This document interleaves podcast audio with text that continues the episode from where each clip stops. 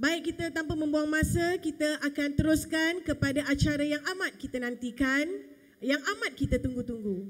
Dengan ini kita jemput pejuang wanita muda UMNO sekalian, dipersilakan dengan takzimnya Datuk Zahidah Zarik Khan, Ketua Pergerakan Puteri UMNO Malaysia untuk menyampaikan ucapan dasar beliau. Dipersilakan.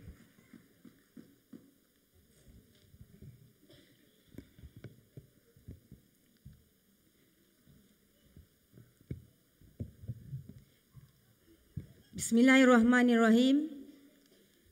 Assalamualaikum warahmatullahi taala wabarakatuh. Yang berbahagia, Saudari Fadwa binti Anwar, pengerusi tetap sementara Pergerakan Puteri UMNO Malaysia. Yang berbahagia, Saudari Dr. Masliha binti Harun, Timbalan Pengurusi Tetap Pergerakan Puteri UMNO Malaysia. Yang berhormat, Datuk Seri Haji Ahmad bin Maslan, Setiausaha Agung AMNO Malaysia, Wakil-wakil Ahli Majlis Tertinggi AMNO Malaysia, Yang berhormat Datuk Suraya binti Yaakob, Yang berbahagia Datuk Seri Haji Jalaluddin bin Alias, Yang berbahagia Datuk Azian bin Osman. Yang berbahagia Saudari Nurul Amal binti Muhammad Fauzi, Naib Ketua Pergerakan Puteri AMNO Malaysia, yang berbahagia, Saudari Nurul Hazwani binti Hazlan, Setiausaha Pergerakan Puteri UMNO Malaysia. Yang berbahagia, Hajah Siti Hawa binti Abu Hassan, Bendahari Pergerakan Puteri UMNO Malaysia. Yang berbahagia, Saudari Muzana binti Muhammad, Ketua Penerangan Pergerakan Puteri UMNO Malaysia. Yang berbahagia, Barisan Exco dan Ketua Pergerakan Puteri UMNO Negeri-Negeri yang berbahagia Ketua Beliawanis MCA Malaysia Saudari Yvonne Low Yi Wen. Terima kasih. Yang berbahagia Saudari Syahrini Rajaram cantik berbaju kurung hari ini. Uh, Ketua Puteri MIC Kebangsaan yang berbahagia Puan Ruhaini binti Datuk Seri Syed Ibrahim sahabat saya, Ketua Puteri Kima Kebangsaan Malaysia yang berbahagia Saudari Sumatera Dewi anak perempuan Bala Krishnan Ketua Puteri Kebangsaan Makal Sakti, ketua-ketua puteri bahagian-bahagian yang ada, para perwakilan mantan-mantan exco Pergerakan Puteri AMNO Malaysia tidak dilupakan mahasiswi daripada Kelab AMNO dan rakan-rakan perwakilan yang menonton secara maya di negeri dan bahagian-bahagian seluruh negara. Turut dialukan para pemerhati, div-div jemputan dan rakan-rakan media yang dikasihi saudari-saudari sidang perwakilan sekalian. Terlebih dahulu, saya ingin merakamkan ucapan ribuan terima kasih kepada adik-adik yang datang dari jauh dan yang datang dari dekat. Dengan kesempatan ini, Kak Ida juga ingin mengucapkan jutaan terima kasih kepada semua jentera puteri yang bertungkus lumus memberi jiwa dan raga membantu pilihan raya umum yang lalu. Pastinya ramai yang datang dengan langkah yang berat, gembira bercampur sedih. Gembira kerana pertemuan silaturahim ini menjadikan kita lebih erat. Dapat bertemu dalam sebuah keluarga Amnur yang besar ini. Sedih kerana keputusan PRU yang ke-15 baru yang baru kita lalui bukanlah keputusan yang kita harapkan. Keputusan ini melukakan. Keputusan ini menyakitkan. Dan keputusan ini amat mengecewakan kita semua. Ini adalah ujian untuk kita ujian untuk kita lebih bermuhasabah diri. Untuk kita reda dengan apa yang telah ditentukan. Untuk kita mencari hikmah dari musibah yang telah menimpa. Kita mesti menghormati pilihan rakyat. Dan kita tetap menghargai kemahuan mereka yang mesti kita akur. Ini adalah sebahagian dari perjalanan sebuah perjuangan yang selama ini kita pertahankan. jatuh dan bangun semakin menjadi lumrah. Kita jatuh dalam PRU ke-14. Kita bangkit selepas itu dengan megah dalam tujuh PRK dan juga PRN Melaka dan Johor. Kecewa dalam PRU yang ke-15. Namun, kaedah percaya selepas ini insya Allah kita tetap akan bangkit kembali. Saya percaya pasang surut ini tidak sama sekali menyebabkan kita berhenti dari keyakinan atas perjuangan kita selama ini. Kita tetap akan menjadi parti yang memberikan yang terbaik untuk negara, untuk agama dan untuk bangsa kita. Dan kita tetap akan menjadikan Malaysia tempat yang terbaik untuk anak cucu kita di masa depan. Di atas keyakinan semua rakan-rakan yang masih berada di dalam dewan ini atau berada di mana-mana sahaja dalam negara ini, Kaida sekali lagi ingin mengucapkan ribuan terima kasih kepada semua. Kerat-kerat kayu di ladang hendak dibuat hulu cangkul. Berapa berat mata memandang, berat lagi bahu memikul. Supaya lauk tidak terbuang, sebelum sejuk hangatkan lagi. Supaya kita tidak lagi kecundang, ayo bersama muhasabah diri. Saya percaya ramai di kalangan kita sangat mengharapkan suntikan semangat daripada abang, daripada kakak, daripada ayanda dan daripada bonda kita melalui perhimpunan agung kali ini. Kata-kata semangat dari yang berhormat Datuk Seri Timbalan Presiden semalam adalah sebahagian dari petunjuk, dari penunjuk arah ke manakah hala tuju perjuangan kita selepas ini. Beliau meminta kita untuk mengakui dan untuk menerima kekalahan kita sebagai bermuhasabah diri tentang sebab-sebab kekalahan kita. Paling penting, beliau meminta kita untuk semak semula agenda Melayu dan mengukuhkan peranan AMNO sebagai wadah pembaharuan orang Melayu di masa depan. Saya percaya banyak hidangan yang boleh menjadi santapan kita sepanjang perhimpunan agung kali ini. Namun, yang paling penting, bagaimana kita menghadamnya agar santapan jiwa tadi menjadi tenaga dan menjadi kekuatan baru untuk kita selepas ini. Adik-adik putri yang Kak Ida sayangi, memahami kemahuan dan memahami corak cita rasa pengundi adalah tuntutan terbesar yang perlu kita fahami. PRU ke-15 adalah ledakan fenomena di mana keputusan pengundian tidak lagi ditentukan oleh kaedah-kaedah kebiasaan kita. Konsep jentera dan konsep gerak kerja parti perlu diubah. Banyak penyesuaian baru harus dibuat. Politik pembangunan dan politik hikmat mungkin semakin tidak relevan. Kalau kita memberi hikmat pun hanya kerana kita perlu melakukannya secara ikhlas, bukan lagi untuk mengharapkan pulangan undi dari rakyat. Apatah lagi dengan pertambahan pengundi yang mendadak naik, tidak mungkin kita boleh memberi hikmat kepada semua lagi. Lihatlah berapa ramai calon-calon kita dari parti yang mempunyai track record yang baik menjadi korban kepada mereka yang tidak ada sebarang rekod pencapaian sebelum ini. Berapa banyak tempat yang kita mempunyai ahli dan cawangan yang besar kalah dengan parti yang tidak ada itu semua. Kita menjadikan simulasi pilihan raya sebagai ritual untuk menguruskan pengundi. Namun, kita kalah dengan mereka yang tidak pernah mengadakan apa-apa persiapan yang serapi kita. Kita kalah bukan kerana tidak cukup memberi hikmat. Kita kalah kerana tidak mampu melawan perang persepsi yang mereka mainkan.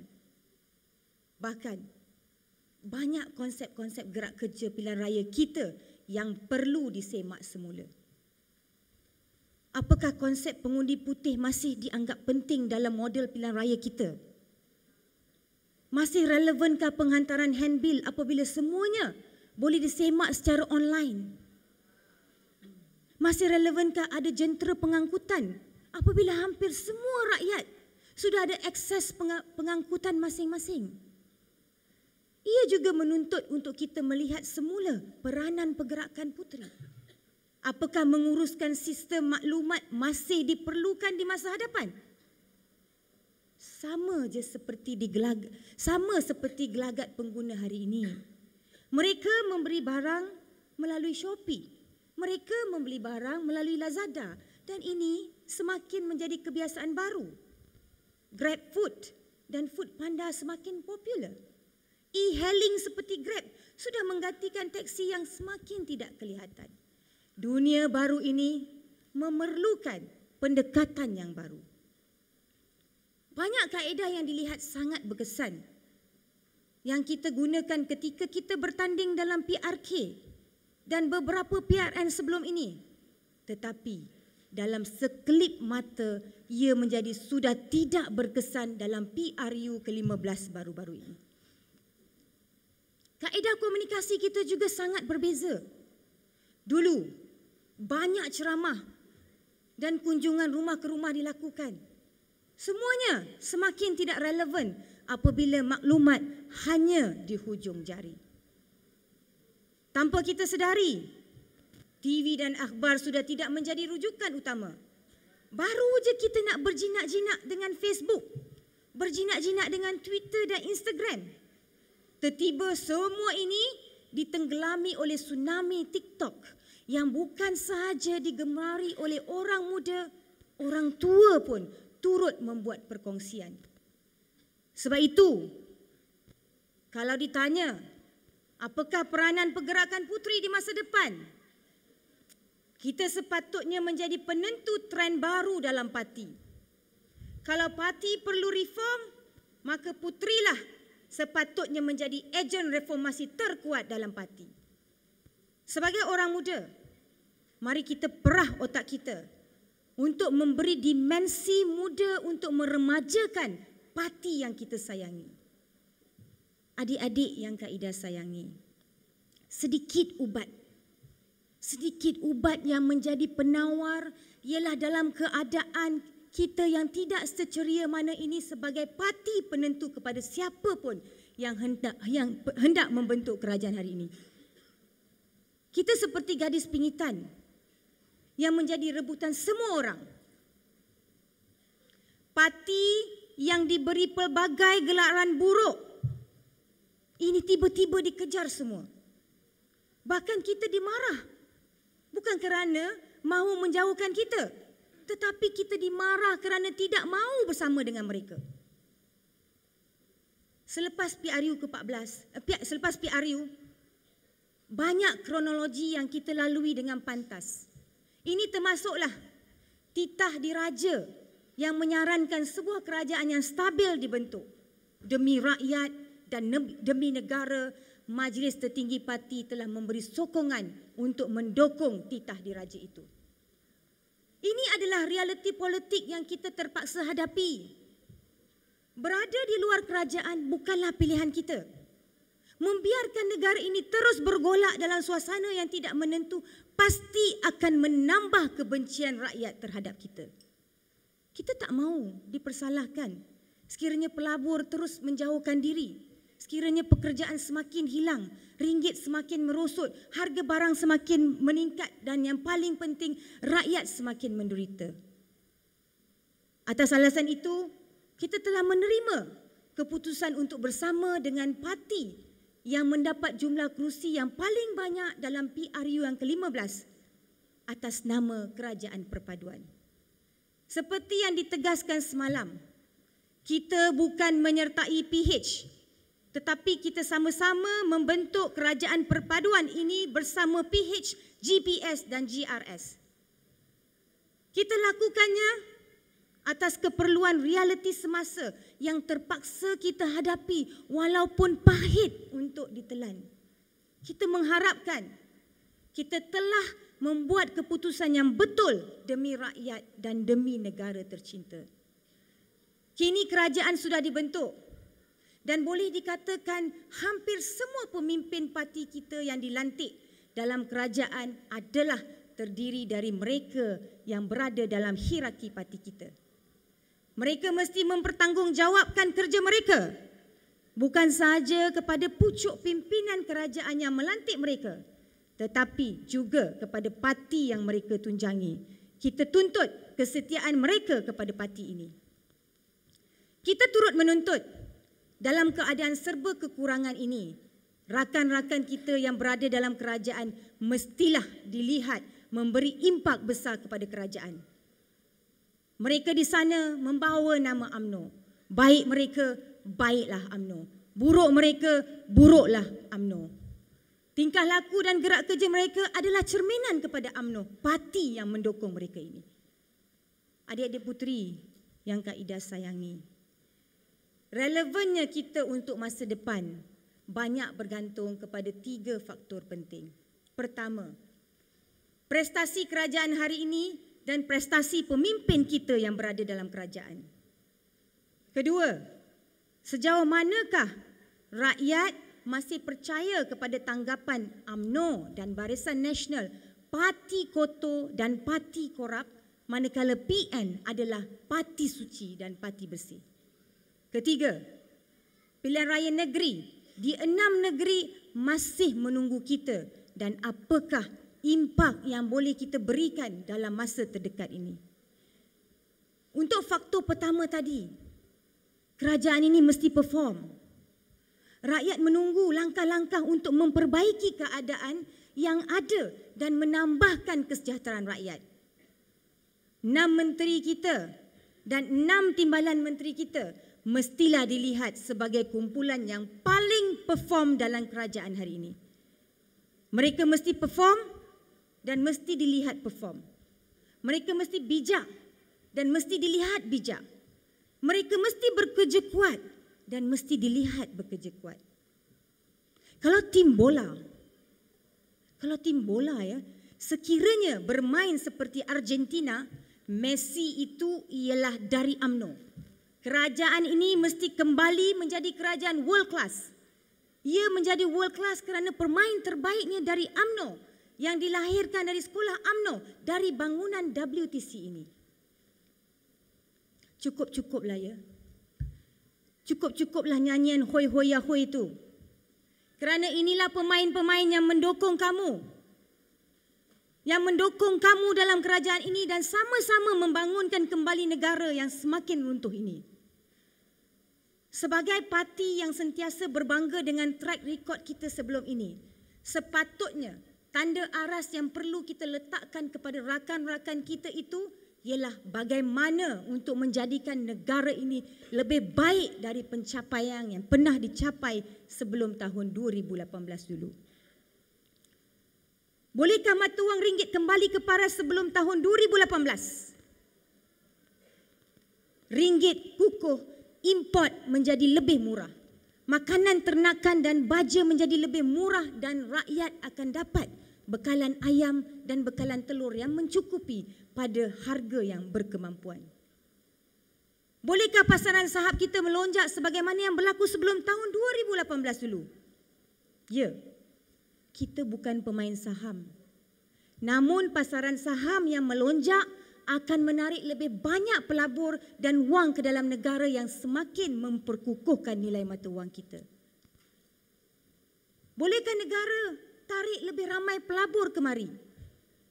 Selepas tahun 2018, pelaburan langsung asing FDI ke Malaysia rendah jika dibandingkan dengan negara jiran kita. FDI penting kerana pelaburan yang akan menyediakan peluang pekerjaan yang akan memberikan kesejahteraan kepada rakyat yang sangat memerlukannya. Kita tidak mahu Malaysia akhirnya menjadi corot berbanding negara-negara jiran kita yang sedang pantas memintas kita. mengalu-alukan ketibaan yang amat berhormat Datuk Seri Dr. Ahmad Zahid bin Hamidi, Presiden UMNO Malaysia merangkap Timbalan Perdana Menteri Malaysia ke persidangan Puteri UMNO Malaysia.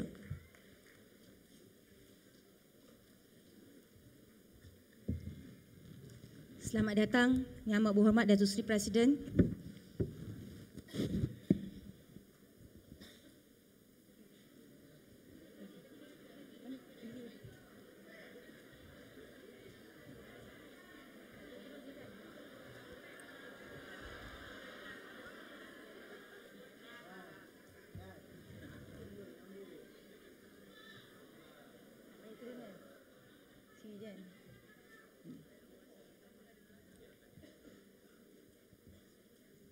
Selamat datang Yang Amat Berhormat Datuk Seri Presiden.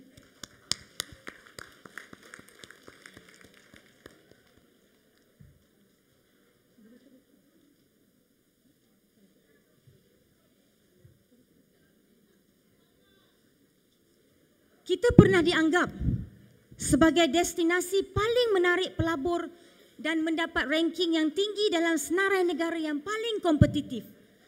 Mereka datang di atas kecekapan tenaga kerja kita. Infrastruktur kita terbaik. Kemudahan pengangkutan, elektrik, air, api dan internet yang baik. Bahkan paling penting, mereka yakin politik kita stabil. Keyakinan ini mesti dikembalikan dan ia mesti dikembalikan. Kita mahu lihat segala bentuk bantuan dan segala bentuk kemudahan untuk nelayan, untuk petani dan untuk rakyat yang miskin yang pernah dibelikan diberikan dahulu akan lebih baik banyak diperolehi oleh kerajaan yang kita sertai ini. Ia hanya akan berlaku sekiranya hasil negara kukuh. Ia kukuh sekiranya rakyat yang berpendapatan tinggi membayar cukai. Syarikat dan perniagaan maju serta membayar cukai. Bahkan kita tahu menggunakan kekayaan semula jadi hasil bumi kita sebaiknya untuk menampung keperluan sebuah kerajaan yang kuat. Tahun 2018 adalah benchmark atau penanda aras prestasi kerajaan hari ini. Kalau tidak, lebih baik sekurang-kurangnya mesti dilihat sama seperti itu. Inilah definisi prestasi yang mesti dicapai oleh menteri-menteri dan timbalan-timbalan menteri kita. Standard BN adalah tinggi. Maka mana-mana kerajaan kalau lebih rendah dari itu, dia tetap dianggap kerajaan gagal.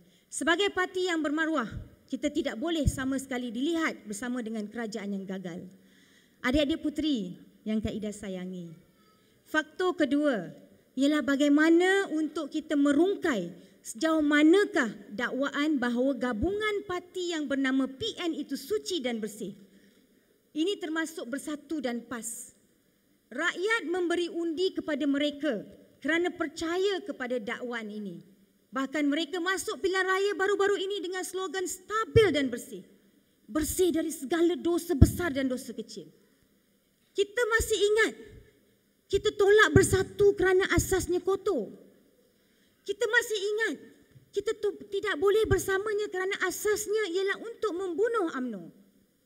Mereka terdiri dari pengkhianat parti yang diangkat melalui parti kita tetapi menikam kita dari belakang. Ada yang lari kerana takut kes-kes mereka dibongkar.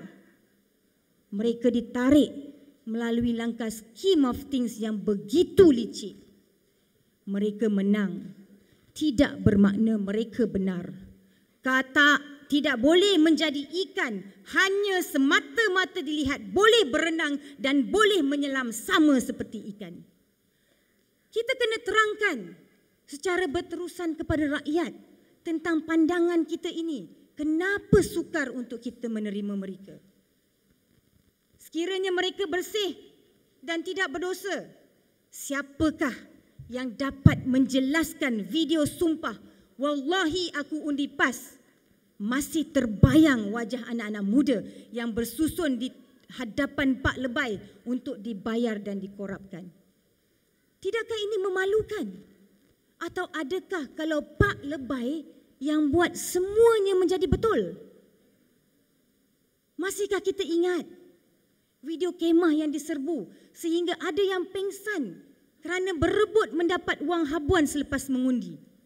Ia tidak berlaku sebelum ini tetapi menjadi budaya baru parti mereka. Boleh bayangkan tak berapa banyak wang yang ditaburkan dalam PRU baru-baru ini? Berapa jumlah perbelanjaan mereka? Dari mana mereka mendapat dana yang sebegitu besar? Siapa yang membiayai mereka? Apa habuan yang mereka dapat? Benarkah tumahan berbilion ringgit kontrak rundingan terus sebelum pilihan raya dibuat hanya untuk tujuan ini? Benarkah semasa pemerintahan mereka darurat digunakan untuk meluluskan perbelanjaan tanpa kelulusan parlimen atas tujuan-tujuan seperti ini? Apakah ini budaya parti suci? Apakah ini budaya parti bersih yang akan membentuk budaya politik baru untuk generasi akan datang? Apakah undi 18 yang sama-sama kita sokong hanya untuk melahirkan generasi baru yang mudah dibeli dan mudah dikorapkan? Kita sayang rakyat. Namun kita kena gariskan apa yang boleh dan apa yang tidak boleh dilakukan. Demokrasi hanya akan berjaya sekiranya rakyat dididik dan memahami apa peranan dan apa tanggungjawab mereka yang sebenar. Sepatutnya undi 18 diperkenalkan sekolah sudah pun memasukkan pendidikan demokrasi dalam sukatan pelajaran. Di mana Suruhanjaya Pilihan Raya? Dan di mana SPRM apabila melihat semua ini? Adakah teropong hanya dihalakan kepada orang AMNO? Namun mata ditutup kalau dibuat oleh mereka yang berjubah dan berketayap. Di mana NGO-NGO? Di mana bersih? Di mana majlis peguam dan yang lain-lain apabila melihat video yang seperti ini? Apakah amalan membeli undi halal kalau ia boleh memusnahkan AMNO dan Barisan Nasional? Kita kalah kerana permainan persepsi. Persepsi mereka bersih dan dan kita kotor. Naratif yang dibina sejak sebelum PRU 14 dan diperkukuhkan semasa PM ke-7. Sebab itu, kita terus menuntut agar siasatan terhadap Tommy Thomas diteruskan. Tanpa siasatan dan tindakan banyak misteri tentang benih kebencian terhadap kita tidak dapat dibongkar. Kita bersyukur dan mengucapkan terima kasih kepada kerajaan yang baru saja mengumumkan RCI atau Suruhanjaya Siasatan Diraja ke atasnya akan ditubuhkan. Alhamdulillah. Alhamdulillah. Alhamdulillah juga Tan Sri Syarif Samad dibebaskan. Namun ia adalah sedikit pembongkaran terhadap niat jahat sebenar pendakwaan yang dibuat terhadapnya sebagai pemimpin AMNO. Asasnya ketika perbicaraan dibuktikan pendakwaan dibuat sebelum siasatan sebenar selesai sepenuhnya. Tan Sri Syaril yang mendahulukan wangnya untuk membaiki rumah rakyat yang daif didakwa kerana menerima gantian daripada bekas Perdana Menteri atas hikmatnya. Ini bukti bagaimana pendakwaan digunakan semasa PM ke-7 untuk membina persepsi bahawa setiap pemimpin AMNO itu kotor dan mesti dikotorkan. Namun berapa ramai yang menghabiskan tenaga yang menghabiskan fikiran dan wang ringgit mereka selama lebih empat tahun bergelut untuk membersihkan permainan kotor mereka yang ingin menjatuhkan kita. Bahkan berapa ramai juga orang kita sendiri yang turut terikut-ikut dengan rentak permainan kotor ini.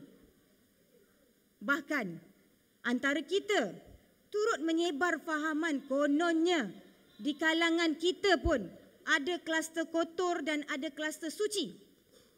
Orang yang didakwa adalah kotor dan orang yang tidak didakwa itu semuanya suci. Kita juga terperangkap dalam naratif musuh kita. Plot pembunuhan karakter politik telah memangsakan ramai orang kita.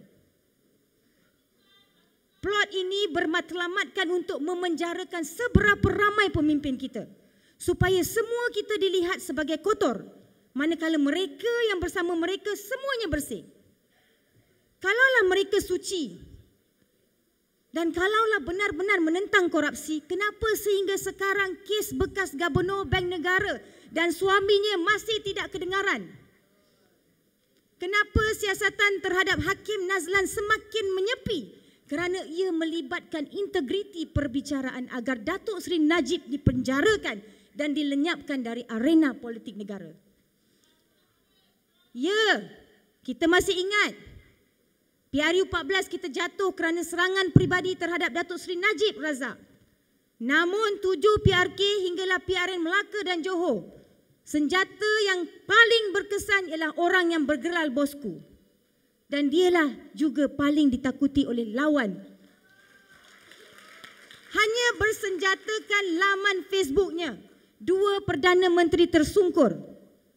Masihkah kita ingat setiap kali beliau turun mengadakan roadshow-nya, Barisan Nasional digeruni. Melenyapkan bosku adalah strategi paling penting untuk melemahkan AMNO dan Barisan Nasional ternyata mereka berjaya. Maka perlu kita tanya diri kita sewaktu bermuhasabah diri. Bukan untuk menyalahkan sesiapa atau mengungkit perkara yang telah berlalu. Apakah strategi mengadakan PRU hanya selepas bosku dipenjarakan itu datang dari kita atau digerakkan oleh tangan musuh-musuh kita? Semua ini perlukan jawapan segera. Kalau kita berdiam, semuanya akan dilupakan. Namun inilah asas naratif yang dilemparkan terhadap kita sehingga persepsi dibentuk untuk melupakan apa jua jasa dan apa jua hikmat bati yang kita berikan sebelum ini. Persepsi bahawa PN Parti Bersih adalah mitos yang perlu dibongkar. Menang bukan bererti benar. Kalah bukan bererti salah. Kita kalah hari ini tidak menyebabkan kita menyerah. Mainan persepsi hanyalah seperti memasang lensa di mata rakyat. Kuning menjadi merah, biru menjadi hijau ini adalah mainan persepsi. Tugas kita semua adalah bagaimana untuk menanggalkan lensa untuk rakyat melihat realiti sebenar ini. Adik-adik puteri yang Kak Ida sayangi, faktor ketiga ialah menghadapi PRN di enam negeri yang pasti akan berlaku tidak lama lagi. Sudah tentu ada di kalangan mereka yang menyesal kerana tidak diadakan serentak dengan PRU ke-15 baru-baru ini. Kita menganggap ini ketentuan Tuhan. Kerana sebelum ini mereka mendahului Tuhan dengan menyatakan bulan November hingga Mac adalah bulan banjir dan tidak sesuai diadakan pilihan raya. Logiknya, mereka tidak akan mengadakan PRN dalam tempoh ini. Sebab mereka juga yang beria-ia tidak mahu mengadakan pilihan raya sehingga musim tengkujuh berakhir. Apapun keputusan mereka, kita kena bersedia. Kita kena bersedia menghadapi apa juga kemungkinan ataupun apa juga keadaan dalam seber kemungkinan. Jangan kita berputus asa. Jangan kita berputus asa. Kita bertindak dalam keadaan we have nothing to lose.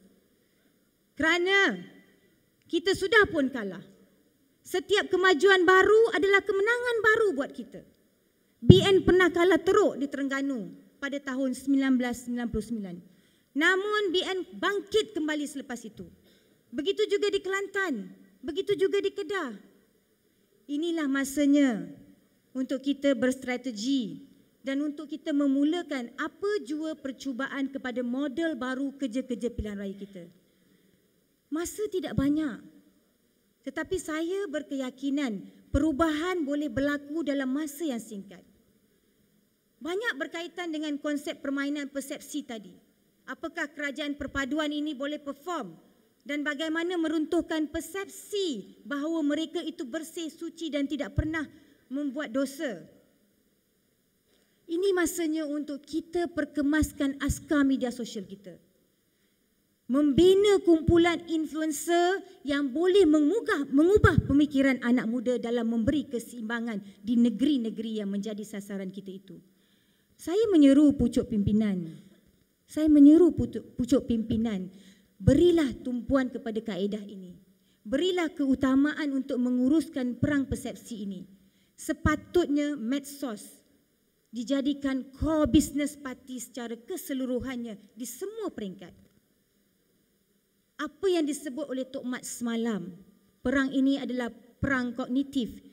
Ianya perlu difahami di semua peringkat dan parti dituntut untuk membuat seluruh persiapan bagi memahami perang ini. Adik-adik yang Kak Ida sayangi, apa yang penting dalam masa yang singkat ini kita kembali kepada papan cerita kita. Naratif penceritaan kita menjelang PRU ke-15 bersimpang siur. Naratif kita sebagai parti yang mampu mewujudkan kerajaan yang stabil sehingga membuahkan kejayaan di Melaka, membuahkan kejayaan di Johor semakin kabur dengan naratif lain yang pelbagai. Ini termasuk isu siapakah yang patut menjadi poster boy kita dilihat lebih gairah dalam mengejar jawatan-jawatan dalam kerajaan sekiranya kita menang. Kita dilihat lebih banyak membuat persiapan pemilihan dalam parti daripada persiapan PRU ke-15. Semua mengandaikan kita menang di Melaka, kita menang di Johor menjadikan jaminan menang keseluruhan PRU. Ini termasuk di kalangan mereka yang tidak nampak muka ataupun datang sekadar melepaskan uh, batuk di tangga ketika kita semua bertarung di dalam PRN. Kita lebih banyak mencatur setelah menang. Siapa orang dia? Siapa orang kita? Naratif kita semua menjadi celaru. Naratif kita celaru kerana sebahagian dari perencanaan lawan. Dan ada juga sebahagian lagi kerana kerenah diri kita sendiri. Lawan sifatnya lawan mencari kelemahan kita dan membina naratif rakyat untuk memusnahkan kita adalah sifat mereka sebagai lawan. Sasaran mereka terhadap pemimpin kita adalah makanan semula jadi mereka. Sejak zaman Tun Mahathir lagi, sebagai Presiden AMNO, beliau menjadi sasaran serangan lawan kita. Masihkah kita ingat mereka pernah menggelarnya Maha Fir'aun tetapi memeluknya apabila memerlukannya? Di zaman Pak Lah, beliau juga diserang peribadinya. Begitulah di zaman Datuk Seri Najib dan Datuk Seri Zahid. Ingat, tukarlah berapa kali pemimpin pun, pemimpin itu akan tetap menjadi sasaran lawan. Kelemahan kita, kita tak cukup pandai mencari keburukan pemimpin mereka. Kita tak pandai menghina hingga ke tahap yang paling rendah. Apatah lagi membina naratif pembunuhan karakter dan mencipta fitnah. UMNO hanyalah kilang yang melahirkan pemimpin hikmat dan pembangunan. Kita gagal melahirkan penembak tepat, gagal melahirkan penabur fitnah dan gagal melahirkan pembunuh karakter mereka satu persatu. Kekuatan mereka pula, walau apapun tumahan yang dilemparkan kepada pemimpin mereka, mereka tetap mempertahankan pemimpin yang mereka pilih. Kelemahan kita pula, Sekiranya pemimpin kita diserang, ramai pula di kalangan kita turut mencari jalan merebahkan pemimpin kita. Prinsip mempertahankan institusi presiden jauh sekali ada di kalangan kita. Lihatlah di kalangan mereka, berapa kali mereka kalah pilihan raya tetapi mereka tidak mendesak presiden mereka turun. Kita tidak mahu dilihat, dilihat seperti ketam di dalam baldi. Apabila ada seekor ketam yang naik ke atas, ketam-ketam lain menarik supaya jatuh ke bawah. Kita sepatutnya sama-sama mencari jalan mendukung pemimpin kita menjadi lebih kuat bukan melemahkannya. Apa-apa tindakan yang boleh melemahkan parti mesti kita elakkan. Sebab itu, AMNO hari ini semakin merosot. Kita hanya menghargai pemimpin apabila kita kehilangannya. Inilah inilah yang berlaku kepada fenomena bosku yang sangat dipahami oleh lawan tetapi kurang dimanfaatkan oleh kawan. Seperti cerita Hang Tuah. Bila susah, barulah ramai yang bercakap. Alangkah baiknya kalau Hang Tuah masih hidup.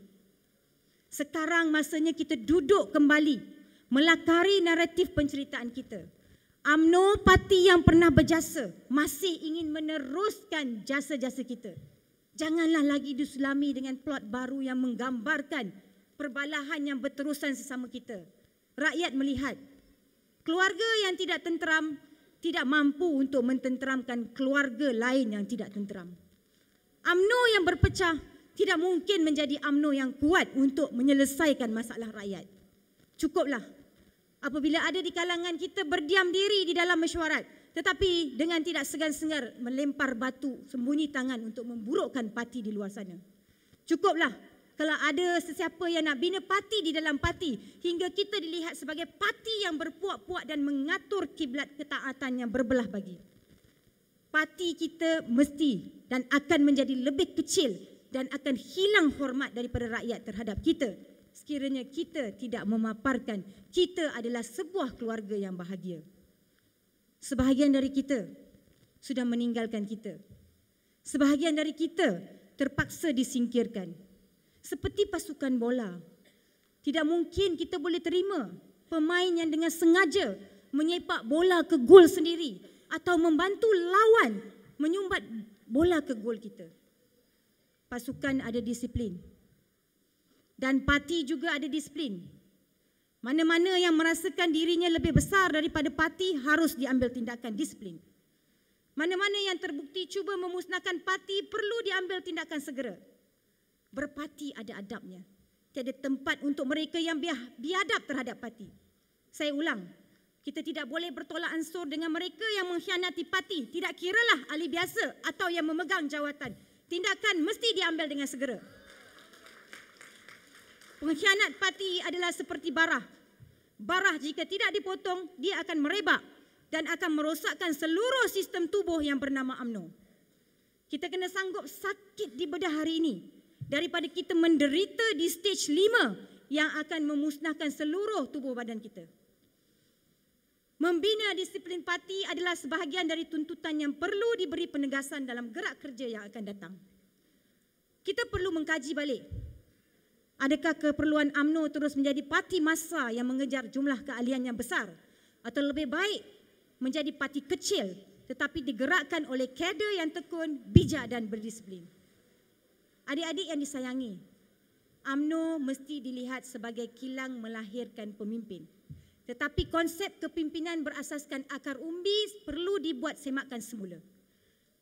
Mungkin kaedah hybrid yang membolehkan lebih ramai golongan profesional dan golongan influencer Allah baru mewakili AMNO berada di parlimen negara kita. Kita mahukan lebih ramai penyumbang idea-idea baru yang bernas datangnya dari AMNO. Sebab itulah kita perlu ulangi. Akademi atau institut AMNO perlu ditubuhkan segera. Ini bukan idea baru. Sudah lama diperkatakan dan sudah ramai dipertanggungjawabkan. Namun hingga kini belum berjalan lagi. Sebab apa? Sebab masih ramai menganggap kepimpinan AMNO hanya datang secara semula jadi. Hasil lonjakan dari sistem lama kita yang semakin lama pasti akan menjadi lapuk dan tidak sesuai lagi untuk masa depan. Tanpa institusi ini, ramailah di kalangan kita yang sudah memimpin tetapi masih kurang mahir tentang konsep bernegara. Apatah lagi memahami bagaimana sistem kerajaan itu berjalan dan bagaimana ia harus ditadbir melalui takbir urus yang telus. Kita tidak mahu dilihat gagal apabila berbahas dan berhujah di parlimen atau di forum-forum di negara kita.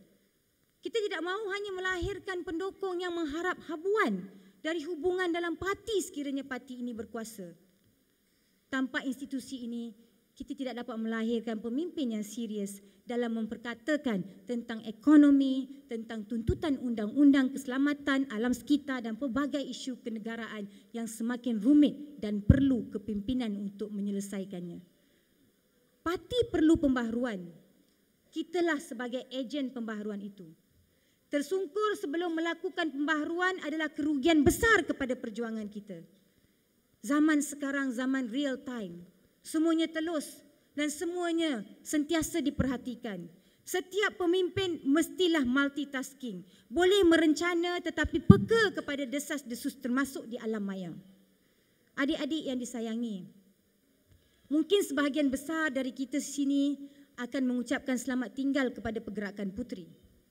Lebih dari 70% dari kalangan kita akan melangkah keluar dari usia putih, dari usia Kaida ingin mengucapkan berbanyak terima kasih di atas usaha, di atas khidmat yang telah dicurahkan. Ramai yang berkorban tenaga, masa dan wang ringgit yang tidak terhingga jumlahnya. Anggaplah ini adalah sebahagian dari kos proses pembelajaran yang lebih mematangkan kita. Dalam proses ini, kita bukan sahaja menimba pengalaman memimpin, dan berorganisasi. Bahkan kita turut menambah jaringan kenalan di setiap peringkat. Melalui Puteri AMNO, rasanya kita tidak akan sesat.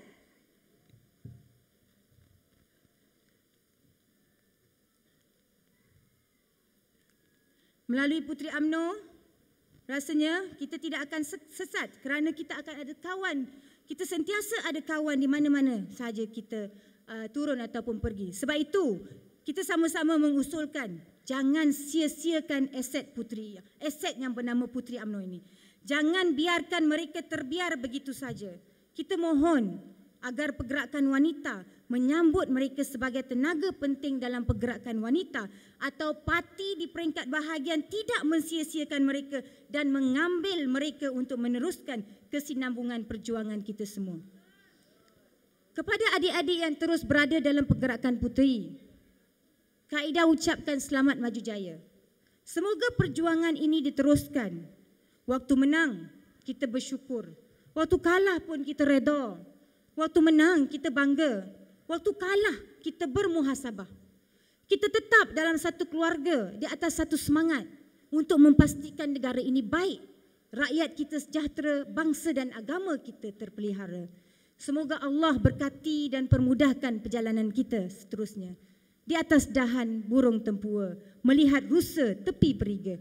Salam perjuangan untuk semua di lain masa bersua lagi. Wabillahi taufik wal hidayah. Assalamualaikum warahmatullahi taala wabarakatuh.